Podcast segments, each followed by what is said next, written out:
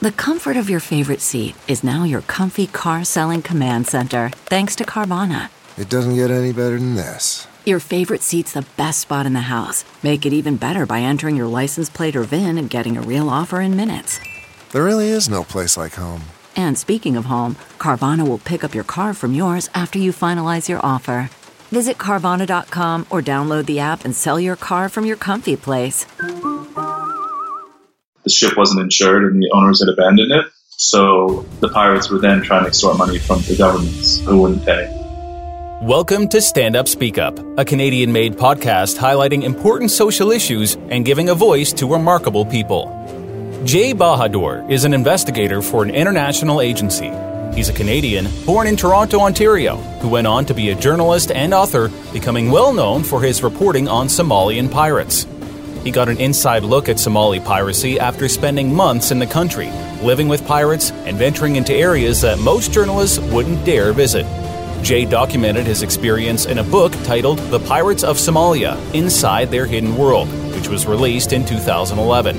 Six years later, in 2017, a movie by the same name was released, which closely follows Jay's story. It's also known by an alternate title, Dabka, and was directed by Bryan Buckley. Jay is portrayed on screen by Evan Peters, and the film also stars Barkhad Abdi, Melanie Griffith, and Al Pacino. I'm gonna go to Somalia and write a book on the pirates. Somalia. AIDS. AIDS. Isn't that a problem there? I'm going to write about the pirates, Dad, not sleep with them. Okay. You know those outer body experiences where you look around and say, this shit isn't happening to me? My only one I could compare it to is when I got pulled over for speeding in Kitchener. Cop asked me to step out of the car because I had a blunt in the ashtray. What is a blunt? You know, grass, marijuana. That isn't tolerated in America? I'm Canadian. Sorry, brother. I forget. Well, please don't forget when I get shot here. I want my body sent to the right country. They thought you were CIA. You've got to get the hell out of here. I'm a journalist! Don't! I'm! It's okay, don't shoot me! Calm down! needs somebody on his side! All of Somalia needs somebody on their side! Pirates of Somalia is available now to watch, and if you'd like to check it out, you may want to do that first and then come back to this podcast episode. But whether you've seen the movie or not, you can still enjoy this interview. We think you'll find Jay very interesting, and it doesn't contain any big spoilers that would prevent you from enjoying the movie at a later time. Jay joins us today from his home in Nairobi, Kenya, to share the story of his journey, including what it was like to have a movie made about his life how he got the pirates to open up and talk, whether or not the movie was true to his book, and more. The first thing is how does it feel to get a movie made about you?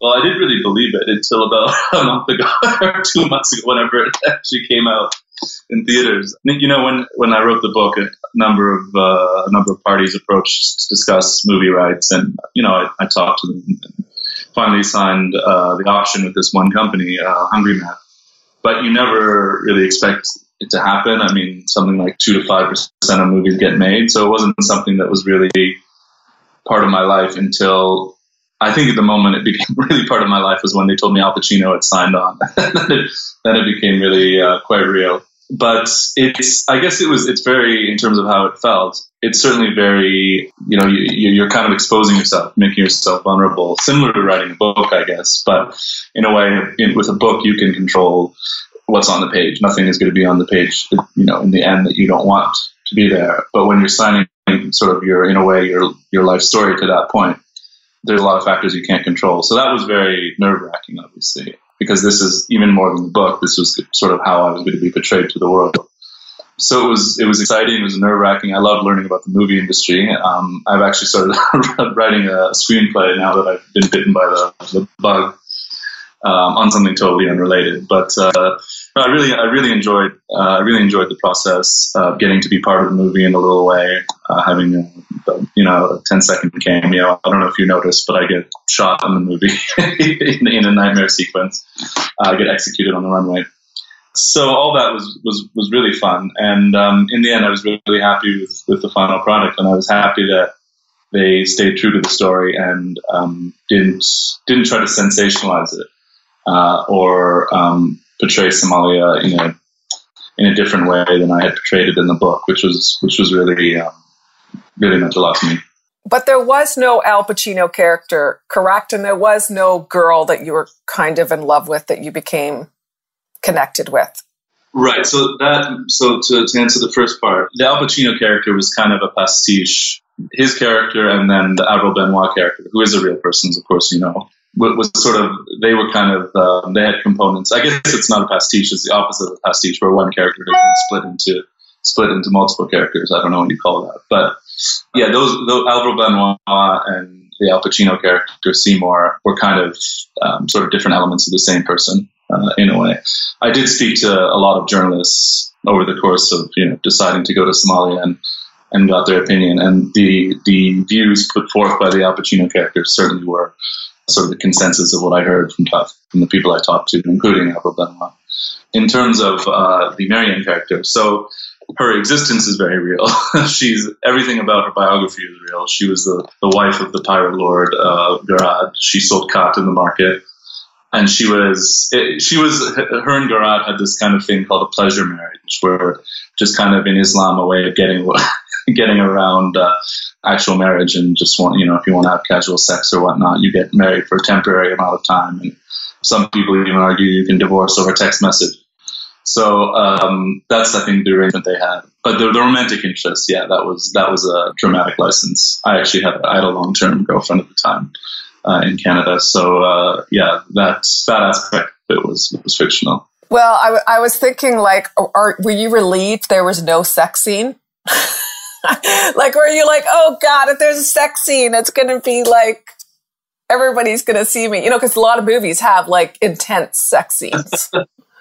Uh, yeah, you know, I thought that that's the way they might go with it, but they didn't, and uh, I, I, didn't really think, you know, I, I, wasn't really too worried about that, except maybe think, maybe my ex girlfriend would think that I had an affair, thing that I hadn't told her about. But um, no, I, I, wasn't really too worried about that. And in the end, actually, you know, when I uh, when I saw what they'd done with it and how they just made it come almost, you know, quite platonic, really, in the end. I found a, a, lot of the people messaging me about, about the movie were still very intrigued with that story. You know, where is she? Where is she now? What's become of her? And uh, unfortunately, I don't have too much to tell. I think next time I'm in um, I'm in Somalia and Garowe, I have to uh, ask around see uh, see what became of her because there's a lot of people who want to know. So I know. Well, I, I did look up kind of saying like it just did. Some of the interviews did kind of say it wasn't as romantic as they would have um, said it was. But you know, every every story, every leading man needs a female interest, right? Isn't that the whole thing? And every leading woman needs a male interest. So they had to just check that off for doing their movie. Yeah, they it was yeah, it was funny. They I think they were looking for that so intensely in the book, and there wasn't really anything to lead them anywhere uh, except this footnote about Marianne. So they actually created her out of a footnote. oh, that's great. That's great. Now, okay, how did your mom feel about Melanie Griffiths playing her? Was she pretty excited? it was funny. Both my parents at the, at the after party after the premiere in um, Tribeca in, in, April were running around to to all the, the the cast and the crew and the, the director and producer at the party saying, "No, I wouldn't have said this or I wouldn't have said that." oh my god! Really? They're probably like, "Yeah, this is why we don't have them on the set with us." yeah, I was. I had to say to them, you know, it's not about you. It's not really even about re- replicating my character because the Evan Peters portrayal, uh, he went his own way with that, and they certainly went their own, their own way with my parents as well. And it was it was hard to explain that you know they stayed very true to the story, but they consciously didn't try and sort of you know replicate us as if they're doing biopics of us or anything like that. And that that was totally fair. I mean, we're not you know well known people, so. Uh, they made that decision, and I, I was fine with that as long as the kind of the, the story kept its integrity, and uh, and I think they very much it very much did. So I think Evan Peters, for example, had we had one Skype conversation before filming started, and I think after that conversation, he based on that he he decided to completely do his own thing. Uh, but I mean, like at least you got a hot guy playing you right? Like, uh, weren't you like, yeah. okay, good, I got a hot guy that's like pretty, pretty famous. Yeah, yeah, no, it was. Uh, he, I think he he did a good job. but just you know, it wasn't like it, I didn't really see myself in that character. But again, that wasn't that didn't bother me. It wasn't like uh, that wasn't sort of a requirement for me by any means. And I think my parents, uh, for their part, probably expected more of a lifelike portrayal of themselves, even though they had never been interviewed for the movie or anything. So it was a strange expectation. Well, I think it's I think it's hilarious because Melanie looks so far from a Canadian style mom. Do you know what I mean? Like I'm watching it, I'm like, okay, man, at least you should be wearing Lululemon or something. But I, I'm watching it, I'm thinking, man, like you don't have the Canadian style figured out at all. Malibu, like Housewives of Malibu or something like that. Yeah, exactly. I was like, okay, well, maybe this will make Toronto seem like a much more um, California esque place.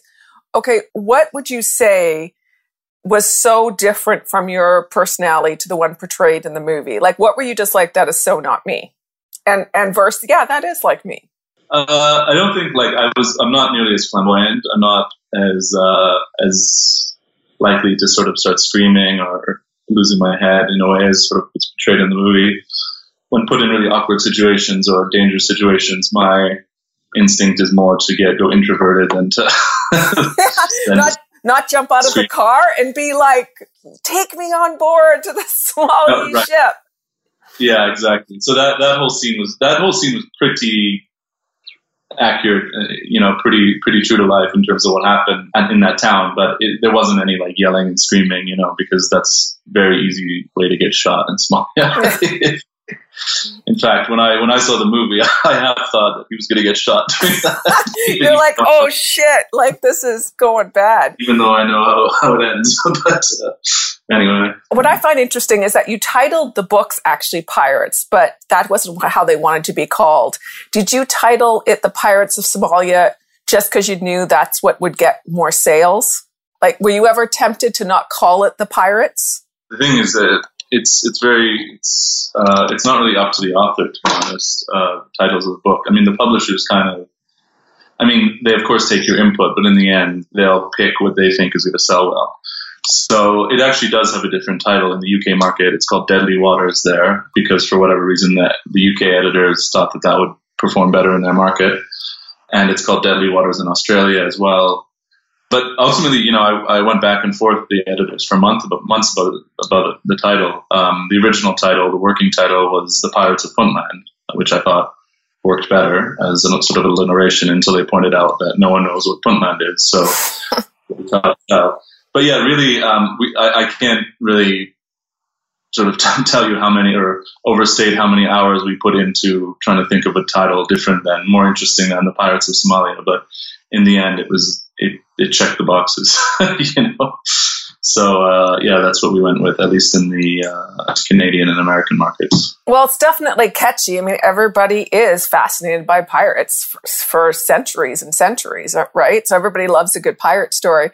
It's just interesting how they didn't, they don't see themselves as pirates. They see themselves as like protectors of the sea, supporting the community. Do they still see themselves like that? Do you think? Well, I mean, there hasn't been too much pirate activity lately. In my current job, I do I do do some work on what's left of piracy. So there were a few attacks last year. I interviewed some pirates, and certainly they still have that narrative of we were fishermen. In most cases, they don't even admit that they did anything wrong. They just say we were fishermen and we were sort of um, attacked by whoever and captured and whatnot. So that that narrative is still, from what I can see, is still there. But yeah, that, I think the the view of, of many Somali Somalis is that yes, they were protecting their seas. I think to that's not my view. So if I were to put that on on a title, not only would it not sell well, but I think it would sort of be disingenuous in terms of what I actually what I actually think and, and believe based on the work I did.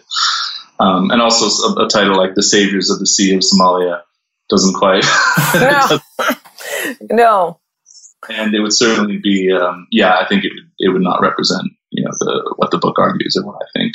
Do you have any friends still, like any of your friends that you met over there, or any pirates that you would call a friend that you could still call up? And I mean, do you still have quite a few contacts out there? Um, I, I certainly have a lot of contacts in Somalia. In terms of the pirates, there's one I want to Boyah, who's in the movie very prominently. Last I heard, I go to Garowe a lot, which is his hometown, and um, for work, so I currently go, go there, you know, every so often for work. And uh, last I heard, he he become blind and was a preacher, was an imam in a, in a mosque in Garowe. So that to me is like quite an interesting development, and I. I uh, I was I was hoping to look him up. I haven't been able to yet, but next time I'm there, I'm going to try and meet up with him uh, because he was certainly the one with the most sort of moral depth, and you know he, he was older. He was he was kind of had more. I'd, yeah, I'd say he was a more sympathetic character than many of the pirates who came out came around later. As in, he was actually a fisherman. He he actually had his livelihood disrupted by by foreign fishers and, and this kind of thing. And I think he genuinely he was trying to reform. And um, I, I, don't know what happened to him. He was, uh, as reported in the movie, he was was uh, arrested and, and put in jail for about three or four years and then released. And uh, as I said, now he apparently is a is a, is a preacher. So um, that's he's someone I definitely want to follow up with. Um, Garad, the other main pirate uh, in the movie, was um, was killed some years ago on a, on a mission. He was one of the few kingpins who would still go out at sea and um, participate in the hijackings, and he was killed by uh, by the Iranian Navy some years ago. So yeah, most of the other guys I interviewed were, were kind of lower down and uh, didn't, I guess, make as much of an impression on me. So in, in short, I, I don't really keep keep tabs on, on, on the Pirates, but I do obviously still have many contacts and friends in, in Puntland in general, and I still work there frequently. And the drug that you talk about a lot, Kata, that they sell in the market, what what is it like? Like, how does what would it compare to in our drug terms? Say it's like somewhere between coffee and cocaine, something like that. Okay, uh, okay. Uh, it's just like it's just a stimulant. It's uh, it makes you very talkative. Uh, you know, makes you sweat, makes you like grind your teeth, that kind of thing. But in terms of a drug, I mean, it's it's, it's quite you know, vile to, to, taste, to eat, and you really have to be committed to it. So, uh, and then chew it for hours and hours and hours. So, I wouldn't recommend it necessarily. but, uh, well, if so, what, why why do they take it? Does it give them energy? Like, does it relax you? Because it doesn't seem relaxing the way you're explaining it. It seems like it makes you agitated or more intense. Definitely makes people agitated. It, it actually there's been some studies into into the effect of khat just in conflict in Somalia, and, uh, because these militias are often um, are often shooting khat regularly, and it certainly I think well, the argument's been made very convincingly that it certainly uh, resulted in sort of increased pirate uh, violence, brutality towards the crews. But it also creates a sense of euphoria. You know, it certainly gives energy, makes talking more enjoyable. Gives, like I said, a mild euphoria. So it's it's a drug. People, you know, and, and it's addictive. So if uh, if you're doing it every day, you might need it just to be normal. It's, it's the case with a lot of drugs. You know, you might feel depressed or or not able to function if you don't have it. So um, yeah, and there's just not too much else available in Somalia. You know, obviously alcohol is, is extremely limited and very taboo. You mentioned in the in the movie and in your book that it was good to to give to the pirates so they would talk more, but would it also make them, as you said, more violent? Like, would it ever make them more unpredictable for you when they would be offered kata? I mean, no, we would be in just very relaxed situations, so I don't think it would go that way. I'm having a lounge under a tree or in a living room. It wasn't in a tense situation, any tense situation. So I think, I just think it had, would have a, a, chance of exacerbating things if people were stressed, like if they're sitting on a ship, can't, you know, haven't been able to leave for months, you know, are, are being buzzed by American helicopters, that kind of thing. That's sort of where it might have a chance to, or, or have an effect of, of creating violence or, or making someone more unpredictable.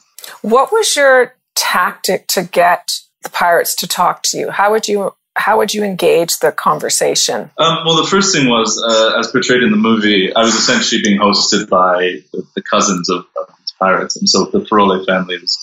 Uh, I'm not saying they were pirates, but they were the same subclan as many of the early pirates. So first off, I was a guest, sort of a guest of their of, of their um, of their clan and, and, and, the president of the country, who, who, uh, not the country, but of Puntland, uh, who was hosting me, or his family was. So there was that. And in terms of trying to engage them, I mean, also as portrayed in the movie, it was sort of key not to just say call them pirates and, and say you're doing all this. It, you know, you know, just like just like anyone or uh, so certainly any any person engaged in, in criminal or illicit activity, you might start by saying, asking about their life, early life, their family, you know why they went down this road, and you know not be accusatory, like just be you know just be interested in their lives, and you know generally if you're interested in someone's life, um, you know they like talking. You know, look at you, look at you and me, right? uh, so, you know, people like talking about their lives, and um, yeah, I think I certainly I can't even begin to think of all the mistakes I made uh, over there, but um, I think I definitely o- over the the weeks and months developed a, a better interviewing technique where I was uh, more able to get them to open up. In the movie, they touch on when you know you were feeling stressed and and anxious. What were the times when you felt I can't do this anymore? I'm like so done. I want to get out of here. I'm depressed. Nothing's going my way. What am I doing?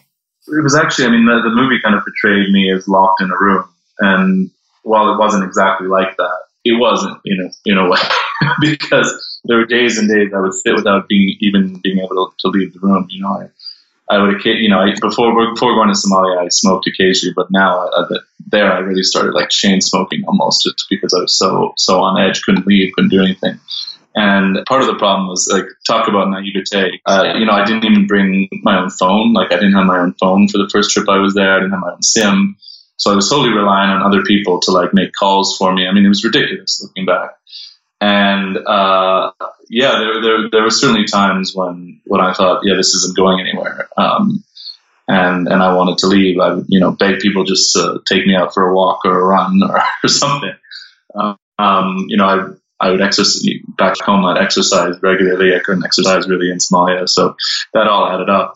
The internet barely worked, so it was really hard to even uh, really hard to even do research, you know, on my computer. Um, so yeah, it was it was it, was tough at times, but it was also uh, the times that were things did happen. You know, then they really happened, fast and furious. So it was always kind of looking forward to the next time I'd be able to go out. I guess it was like being in prison in a way. The, uh, the the the family that hosted me, the Farole family, they were absolutely paranoid about anything happening to me, and rightfully so because it was uh, you know, it would it would come back to them. And my partner's father was the president of Puntland, so he was. They were all very conscious of, of creating some sort of incident. And uh, no, I'm you know I'm, I'm grateful for that. I'm grateful that they were they, they were very protective. When you were out there and you had to learn all these coping skills for dealing with all this discomfort, I guess. Who were you when you came back? So who was Jay pre going and doing all this, and then post Jay? Well, I, I know I was a lot lighter. I was about 40 pounds lighter, which I used So physically, that's how things change when you're when you're not eating very much and you're chain smoking. I know. I think I felt like a journalist coming back. You know, when I went in there, I felt like I was uh, sort of a fraud, a complete uh, uh, interloper in a way, as is expressed in the movie. And when I came back, I felt like I was part of that journalist community in a way, and I had an identity. And then when I went to Kenya in December, after I'd spent uh, all that time in Somalia, and I was sort of welcomed into the journalist community here. That really sealed the deal, and I guess that's what really, in a way, attracted me to Kenya as well, is that I felt part of the of the community for the you know first time in terms of um, community of, uh, of, professionals. You know, like uh, I had an identity, I knew what I was, and um, I could tell people I was a journalist, and I wasn't completely uh, you know, just full of full of it. So um, yeah, I guess that was probably the biggest change. Certainly an increase in confidence and increase in um, in sort of belief in, in where my future was going. So that was probably the biggest change. Thinking back, do you think this movie has opened new doors for you? Um, well, like I said, I, I'm working on a screenplay, and if if uh, well, I should I hope to finish it soon. when I do, um, yeah, I mean, I'm, I'm hoping to kind of use some of the connections I made uh, with this movie, um, trying to trying to get it on the right desks. Um, but this is just a side project. It's not something I, I see myself doing long term. Uh, it was just kind of a desire to get back into writing after, uh, or creative writing right? after a, uh, after kind of a, quite a long stint of, of not doing any. So yeah, it's it's it's an avenue that I want to pursue, and who knows where it'll go. It's uh, it's not something I'm betting my future on or anything. Have you ever thought? I'd love to have a podcast just like this one. Well, I can help. My name is Matt Kundle, and everyone at my company, the Sound Off Podcast Network, had a hand in making this show. Whether it was about the sound, the discoverability, or that you're just enjoying the show, we are all about the detail. If you think you have a podcast in you, reach out to me via email, matt at soundoff.network, or check out the website and become one of the great podcasts we work with at soundoff.network. In just a moment, we'll get back to Jay as he gives some further insight on Somali pirates and a story of a ship being overtaken where the owners refused to pay up. First, wanted to quickly let you know about a way that you can help support what we do here on the Stand Up Speak Up podcast, and that is to leave us a quick review on iTunes. It doesn't cost you a cent, but it does help us grow our audience. We're doing very well on the iTunes charts, so thank you very much for listening each week. And to leave a review, just click onto the Stand Up Speak Up page on iTunes. We hope that you'll give us a five star rating and leave a sentence or two about why you enjoy the podcast. And of course, we are always open to suggestions and ideas for guests as well. We're always listening on Facebook at Stand Up Speak Up Podcast. Thank you very much. And now back to Karla's interview with Jay Bahadur. How many of the Somali pirates like actually murdered other people or, or what, what, did they kill people? There was a few instances where, where crew members were actually executed. Um, I guess it depends what you mean by there were the different levels of, killing, I guess. So in one case, a ship that I was looking at, in fact, a crew member had been shot in the boarding. So he'd been hit by a stray bullet, I think, or at least a bullet not not intended to directly hit and hurt someone, but had been hit. And I can't remember if he, he was killed or not. There are a few cases where, yeah, people were actually executed as a message, and then there were cases where people were driven, uh, crew members were driven to suicide. So that would consider that a form of murder. Um, you had cases where people were kept for years and died of illness. Again, would be a, a form of murder, obviously. So there are different levels of, of what pirates, you know, the, the consequences of, of, their actions were. But it wasn't common for, for them to actually intentionally kill people. So when you talk about driven to suicide, um, driven to suicide just because the people felt there was no hope when the pirates came on board and they were being starved, or well, this uh, the one the example I'm thinking of it was a case uh, where, where, they had been on board for two years or something, and uh, I guess the guy, you know, understandably, just broke and uh, and killed himself. I, I, don't think it was a, over something in particular, aside the fact that he'd been held on the ship for two years. So he was held on the ship. What what country was he from? Uh, I don't remember. It may have been Pakistan or India. Pac- okay, interesting. So they and why didn't they let him go? They were waiting for the money to come. I mean, what? I mean, after two years, wouldn't you kind of be like, hmm? Yeah, again, good question. I think in this particular case, um, the ship wasn't insured and the owners had abandoned it. So the thing is, the pirates were then trying to extort money from the, the governments uh, who wouldn't pay. And so in the end, I think what happened was um, there was some private fundraising and they finally got them off. But um, yeah, I mean, I guess they they had been abandoned, and uh, I guess this particular person. There may have been more than maybe two people that committed suicide, one or two who uh, I guess didn't really hold out any hope. But yeah, that was a rare case. I mean, it, it was it was a rare case, and the pirates why they didn't let it go is because the problem is um, when they uh, first they don't really believe that there's no money. So if they're told that this is a shipping company. Um, doesn't have insurance or they've abandoned it, they won't believe it, number one. Number two, they, they owe people because during the whole operation, they're taking credit to buy khat, to buy food, other supplies, fuel. So they owe potentially hundreds of thousands of dollars over the course of this time, and they need to pay it back. So in a way, their back their backs are against the wall. So there were a number of cases um, like this where the ship was abandoned, which really you saw the, the worst kind of the worst effects and consequences of, of, of piracy playing out. And what about sexual assault in the pirates? Would that happen? How, how prevalent would that be? Uh, I mean, very few merchant mariners are women, so that's one thing. In terms of sexual assault against men, I'm not sure. I did one case where I was following the Victoria, which is the ship that's portrayed off Eyl in the movie. Did have a woman on board, and I asked about that, and uh, they told me no, they never, they never bothered her. They treated her with respect and blah blah. In fact, there was, I think there was, um, at one point there was a pirate manual discovered on board. I can't remember the details, but it was some like code of conduct that, that some pirates had put together for their crew. And one of the things was like, don't sexually abuse anyone. So I don't know how faithfully that was carried out how widespread there was that was, but I I certainly didn't hear there's no there are no cases that stick out in my mind of sexual assault, but obviously that's not saying it didn't happen. And the, the, cruise ships, many times they have the water that sprays out, and as they go through the waters, do they? Do you know of cases where they attack cruise ships? Yeah, early on there was a few where they they, kind of fired some RPGs at cruise ships. I can't. Remember, I don't think any cruise ships were, were hijacked, but then I imagine very that was very early on. So afterwards, I imagine they just completely avoided the area. Would be my guess. There's no. I don't think any cruise company would even take a slight chance of, of having uh, you know having a boat hijacked with, with hundreds of civilians on board. So, can, can I ask you what your screenplay is about? Are you allowed to give an idea or no? Yeah, yeah. I'm writing about uh, it's a, it's a historical drama set in uh, ancient Rome, uh, but it's about a hypothetical Roman intelligence service set in the reign of Caligula. So essentially, there uh, it's about a couple Roman spies, who, um, and then they're caught up in this whole whole uh, web to assassinate Caligula. So it's just a little passion of mine, Roman history. So I'm uh, just indulging a little a little fantasy. We'll put links to find out more about Jay and follow the updates on his screenplay in the show notes for this episode at standupspeakupblog.com, along with links to his book and the movie trailer.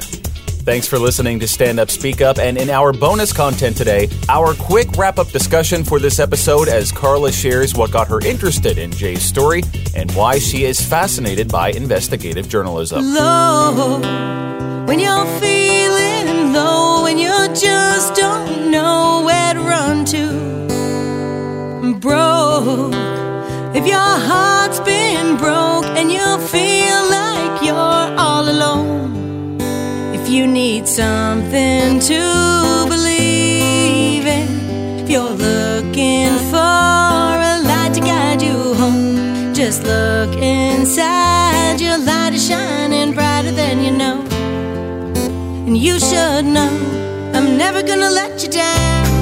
I'm always gonna build you up. When you're feeling lost, I will always find your love.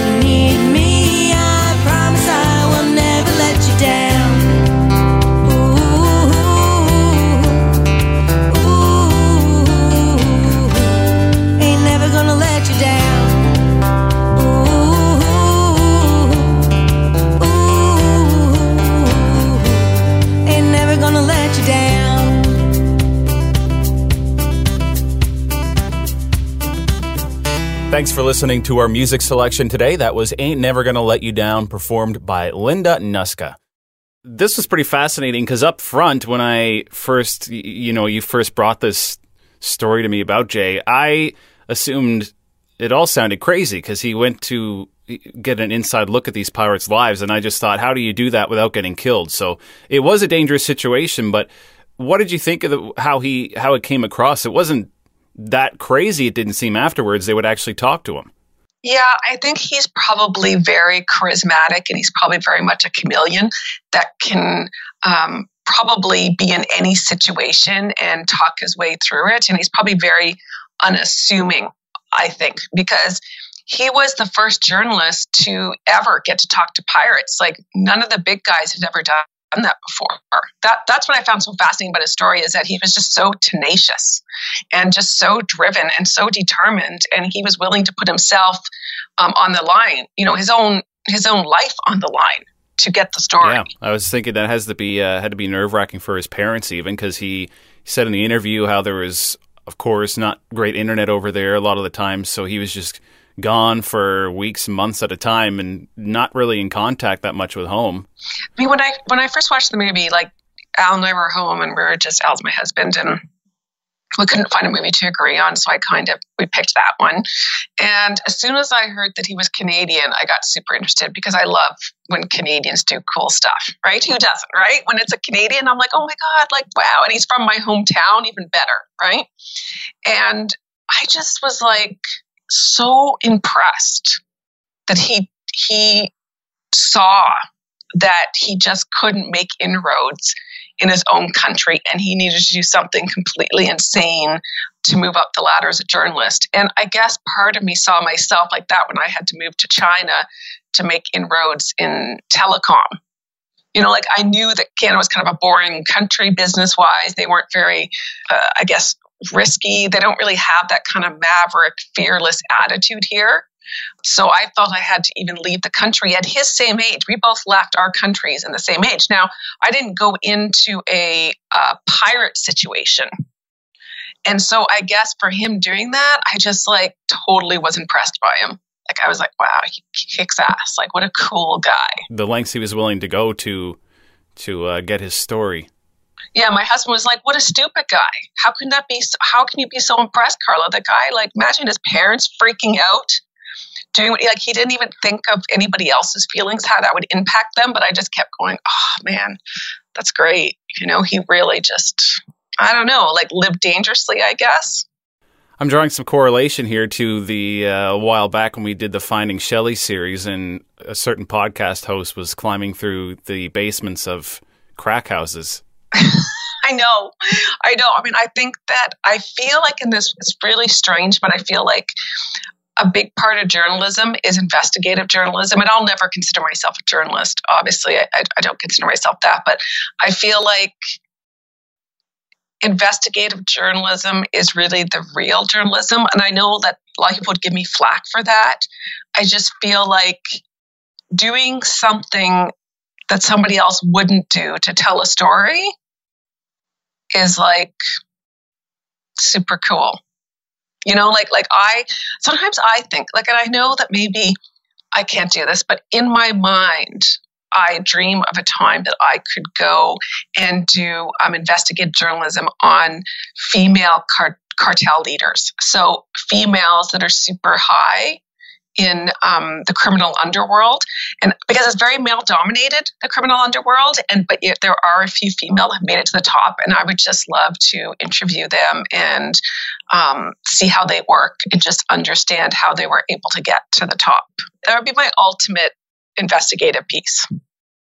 It is fascinating to finally learn about a lot of these things that are out there that we can't access for whatever reason. Like in these cases, it's just too dangerous or or nobody looked. So to have someone go in and take the risk and get that uh, that story to share with everyone that we've never really heard before. Of course, you know, uh, like in Jay's case, it was just it was very well received. He had a lot of response from it. Everybody wanted to talk to him, and you know, ended up in, into a movie. Yeah, and deservingly so because I think um, I, I believe that investigative journalism should be should be paid for because a journalist telling a story is very different than a lawyer telling a story or a police telling a story or a somebody that works in the front lines telling the story. It, it comes from a di- very different perspective usually of no judgment. Like he didn't really take a judgment good or bad about the pirates. Like he never he wasn't like he'd be a police officer saying like what they did was wrong or be a government official that was like challenging what they were doing. He was just telling them he was just telling the audience like the reality of the situation that's what's so cool about journalism and investigative journalism. Thanks again for listening to Stand Up Speak Up. This has been our interview with Jay Bahadur. You can find us online at standupspeakupblog.com, and we'll see you next time.